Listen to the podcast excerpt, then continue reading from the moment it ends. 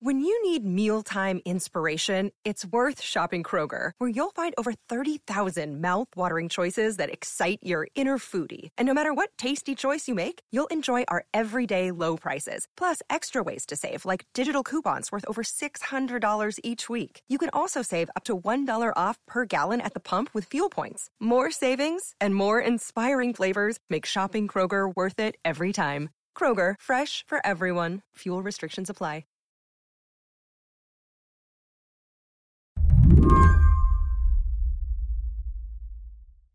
If I was going to drive through Brookside, Alabama, would you have advice for me?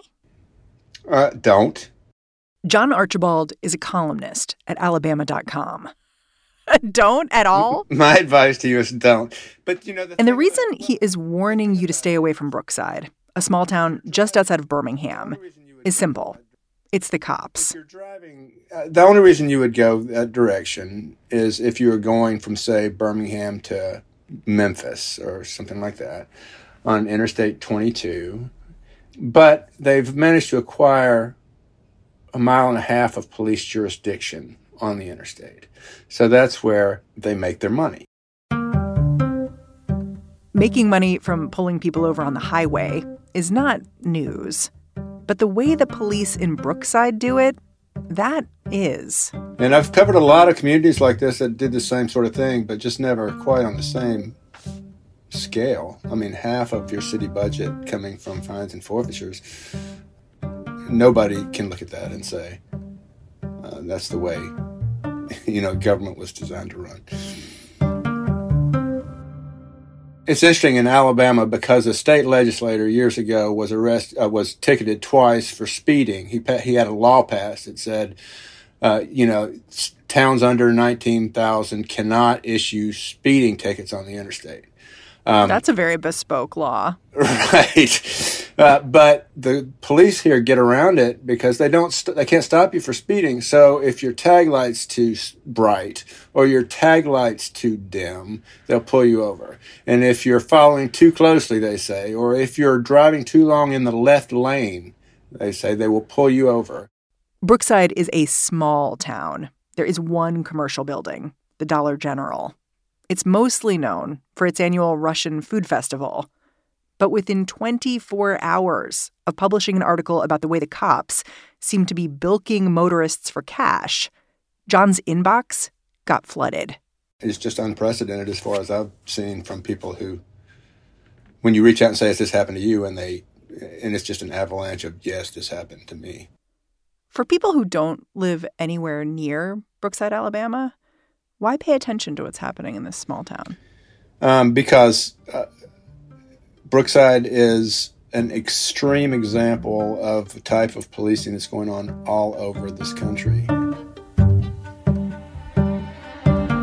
There's no greater way in which your rights can be infringed but by being, uh, you know, prey uh, to someone with a badge and a gun who uh, simply sees you as a way to pay the bills. Today on the show, the story of how easy it's been for a single police department to turn a mile and a half of highway into an ATM, and why no one stopped them along the way. I'm Mary Harris. You're listening to What Next? Stick around.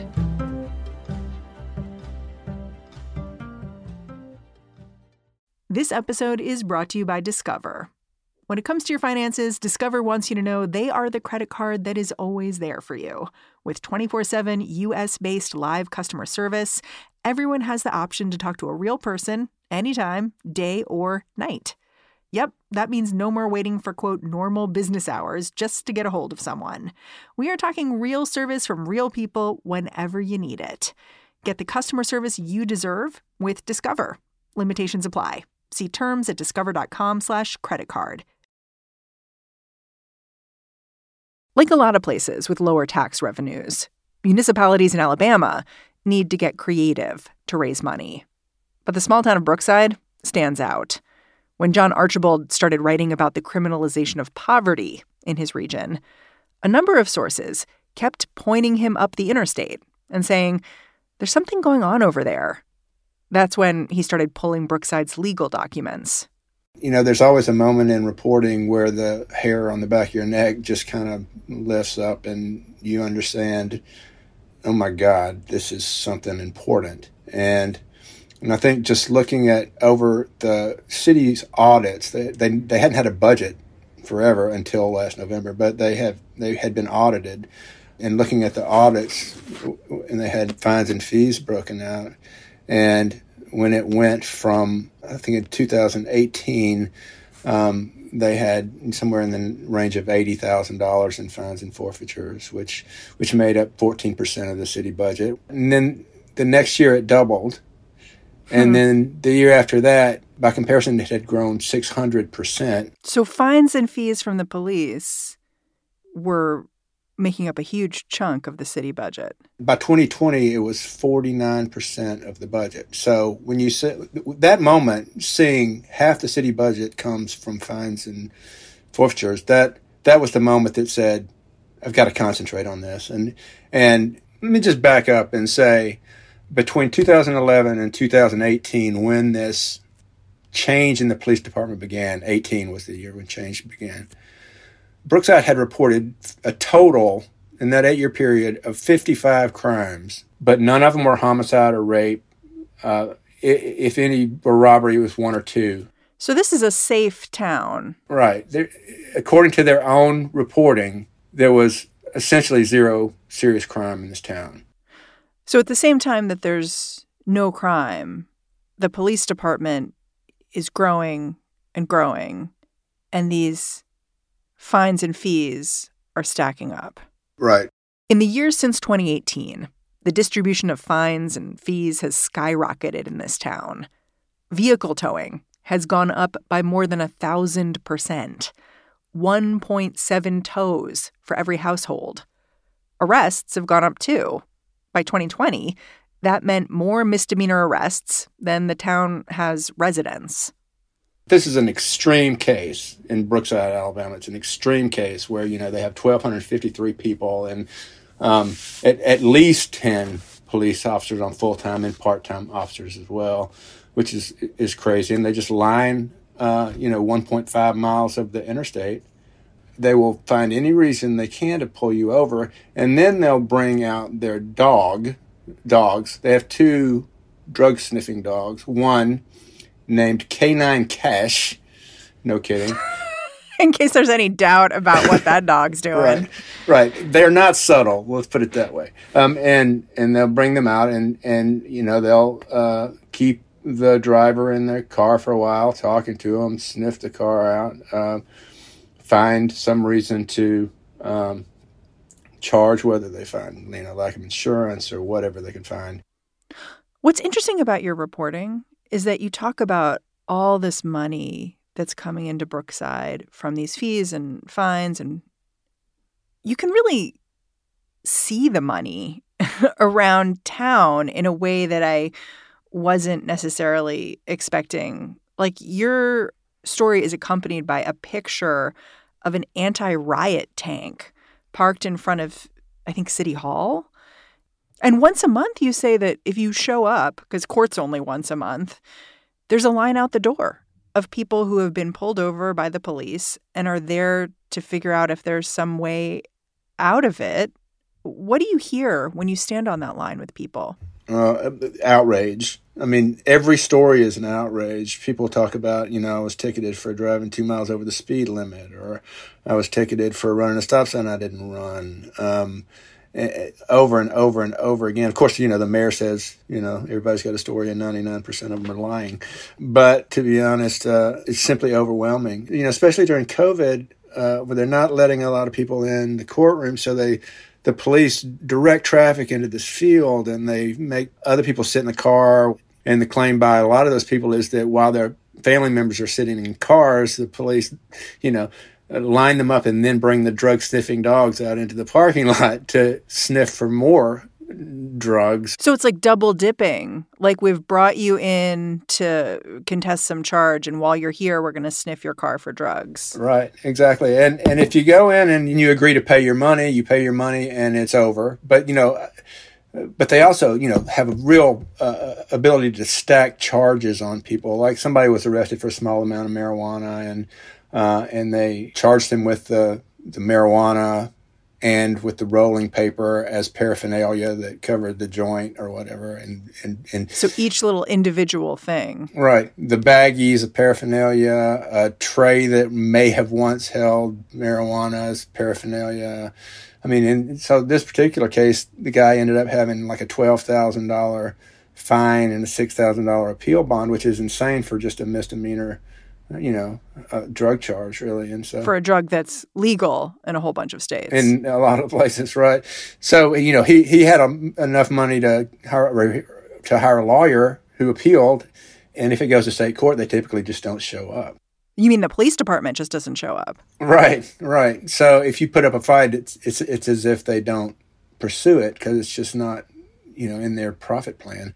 They'll just take the loss, move on. Right. But if you're in city court, the MO is if you plead guilty and pay, you're done. But the fee is going to be pretty outrageous. You can pay $5,000 for a series of minor traffic crimes. But if you appeal, if you, if you plead not guilty, they'll say, okay, you got to come, well, we'll hear that later. You come back.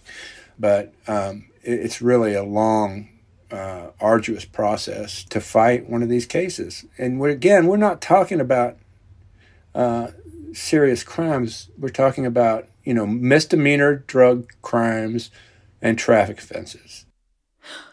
I want to zoom in on the story of one person who was stopped in particular because what happened to them just seems so egregious to me on its face. So, can you tell me the story of what happened to Reverend Vincent Witt? So, Reverend Vincent Witt is a, a, black man, a preacher, a Baptist preacher, who, uh, who was driving through Brookside with his wife. And he had just bought a new black Cadillac, and it still had paper tags on the back. It was, you know, within a week. And he was pulled over, and he was told that he was pulled over because he had. Uh, a paper tag, and because there had been a vehicle meeting matching his description, it's the Cadillac's description reported as stolen. Hmm. I've never seen information that, that that documented that actually that was the case, but that was what was said. And so Witt is a chaplain for another tiny suburb in western Jefferson County and uh, around Birmingham, and when he pulled out his license, he there's a little badge that has you know chaplain for the city or whatever uh, on that, and uh, I, I, don't know that they talked about that, but at any rate, the officer saw that. Um, but he and he ended up not giving the guy a ticket, uh, but the guy said, "Well, you know, why did you stop me? Um, you just stop everybody?" And the guy said, "You know, allegedly, according to." to Witt, the guy, you know, called him the N word and told him to stay out of Brookside and walked off. But this was not the end of Witt's ordeal with the Brookside PD, because he called up the department to complain about the way he was treated. And even though he didn't end up filing a formal report, officers seem to have taken note. It was Reverend Witt's sister who was the first one to notice what happened next. A friend sent over a link to a website called Crime Stoppers. That's where she and her brother were both listed as fugitives. It turned out that Brookside had fabricated charges that he pers- impersonated a police officer, and so did she, because apparently they thought the woman riding in the car was her and not his wife. And so, seemingly out of revenge, this is you know based on the sheriff's belief as well as their claim in a lawsuit um, that that they simply stopped them. Um, got mad that he made that complaint, looked them up, put her, got her driver's license picture off a state database, and reported it to the county Crime Stoppers agency.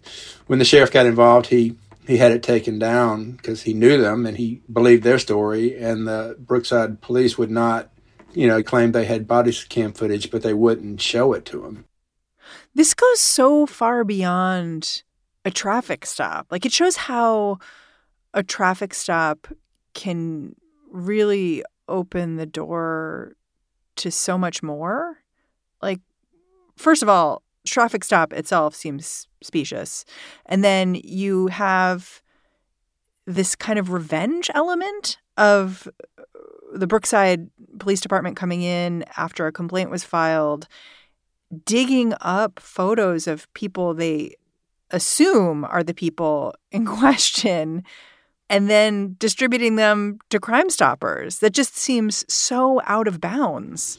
Right. It's it's really frightening, and and frankly, a lot of people are really frightened for fear of something just like that. Charging people all these high fines and fees is not necessarily illegal. Uh, I've had a couple of different legislators here who have said they've decided, you know, they want to introduce bills to address that in the coming session. But bottom line is, when you choose not to fund your government through taxes, then your governments find ways to make that money up. And and we've seen it here with all sorts of corruption. Uh, but when it happens with your police department, it becomes really something else entirely. Back after a quick break.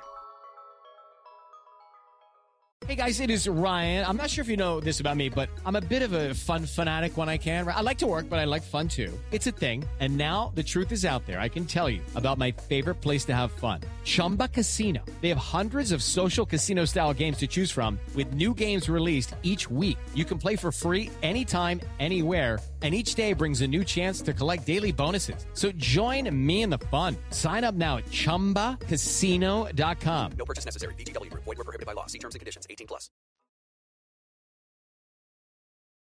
I know that you spoke to the chief of police, a guy named Mike Jones, and I was struck by his story because when he was hired, you've written he was the only full-time police officer and so, eh, you know, in the ensuing years, he's hired eight additional full time officers.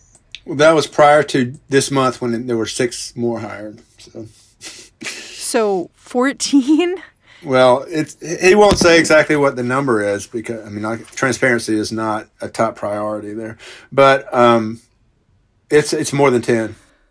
How does the police officer per resident ratio in Brookside compared to other places? Well, based on his deposition, when he said he'd hired, uh, you know, eight more, it would have been one officer for every 144 people.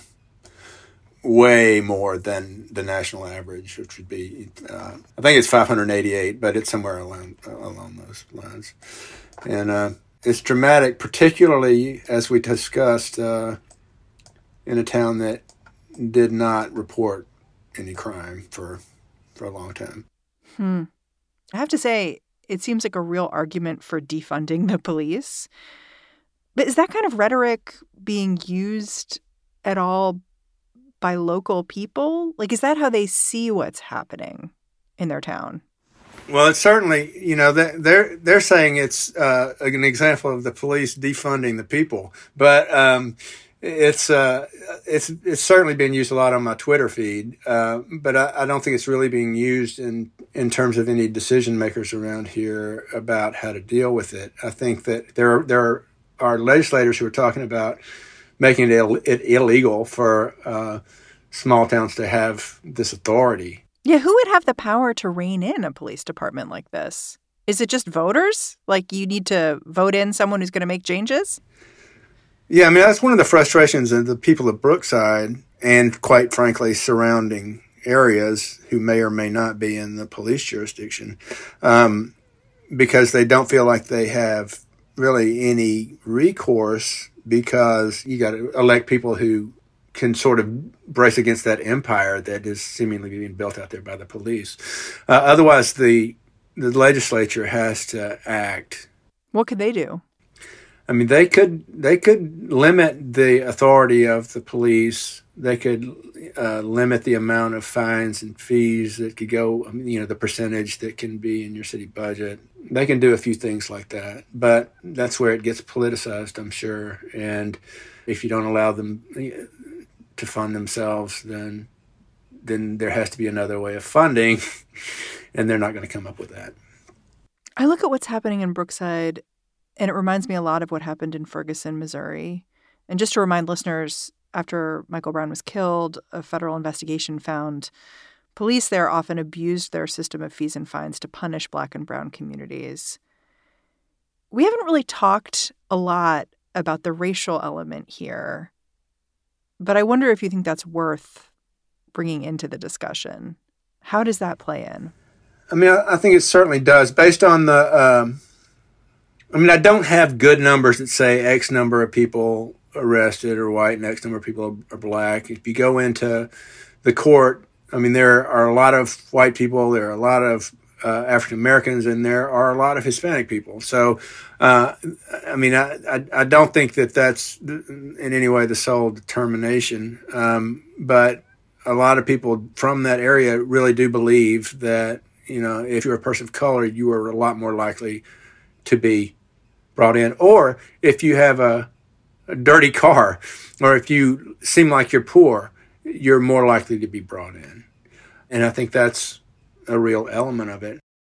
In the case of Ferguson, federal prosecutors instituted something called a consent decree that allowed them to monitor the local police. John says it's possible something similar could happen in Brookside, but the town's residents are not waiting for the government to act. So far, there are at least five people suing the town, including Reverend Vincent Witt. They're hoping to change what they see as predatory policing. You know, in Brookside, it stands out to me that local leaders can't really seem to articulate why they need so many officers, like what all this extra revenue is doing for the people they serve. And I look at this and I think the case in Brookside is really simple. But I could see a case where leaders are maybe a little bit better at saying, well, these fees and fines, they make it possible to have like a local park that everyone loves. And I wonder if you think about that too. The fact that Brookside stands out, but maybe other places could do this better. And that doesn't mean that the practice isn't problematic. Yeah, I think you are dead on target with that. I mean, uh, if I look at, uh, you know, a larger, more affluent suburbs here that also line the interstate with vehicles and pull people over and have large court dates and and that sort of thing. There's not an ounce of difference in what they're doing, except that they are far more adept at not being buffoons about it, not getting so greedy that you give yourself up. And and I think that that's why Brook, Brookside is in some ways an easy target uh, because they did do it in a ham-handed sort of way, and they did grow it too quickly and too fast, and so much that it just seemed like they couldn't take their hands out of the cookie jar. But at the same time, I think Brookside is really useful in showing that very thing that anytime you allow the people who you give guns and badges to and ask to protect and serve the ability to become revenue generators for your community, then you, then you've opened up a Pandora's box. John, I'm really grateful for your diligence in this reporting. Thanks so much for doing it. Thank you for having me. John Archibald is a columnist for Alabama.com. That work has scored him a Pulitzer, so if you don't already read him, go check out what he's got to say. And that's the show. What Next is produced by Daniel Hewitt, Elena Schwartz, Carmel Delshad, and Mary Wilson. We are led by Alicia Montgomery and Countdown Till Friday, Allison Benedict.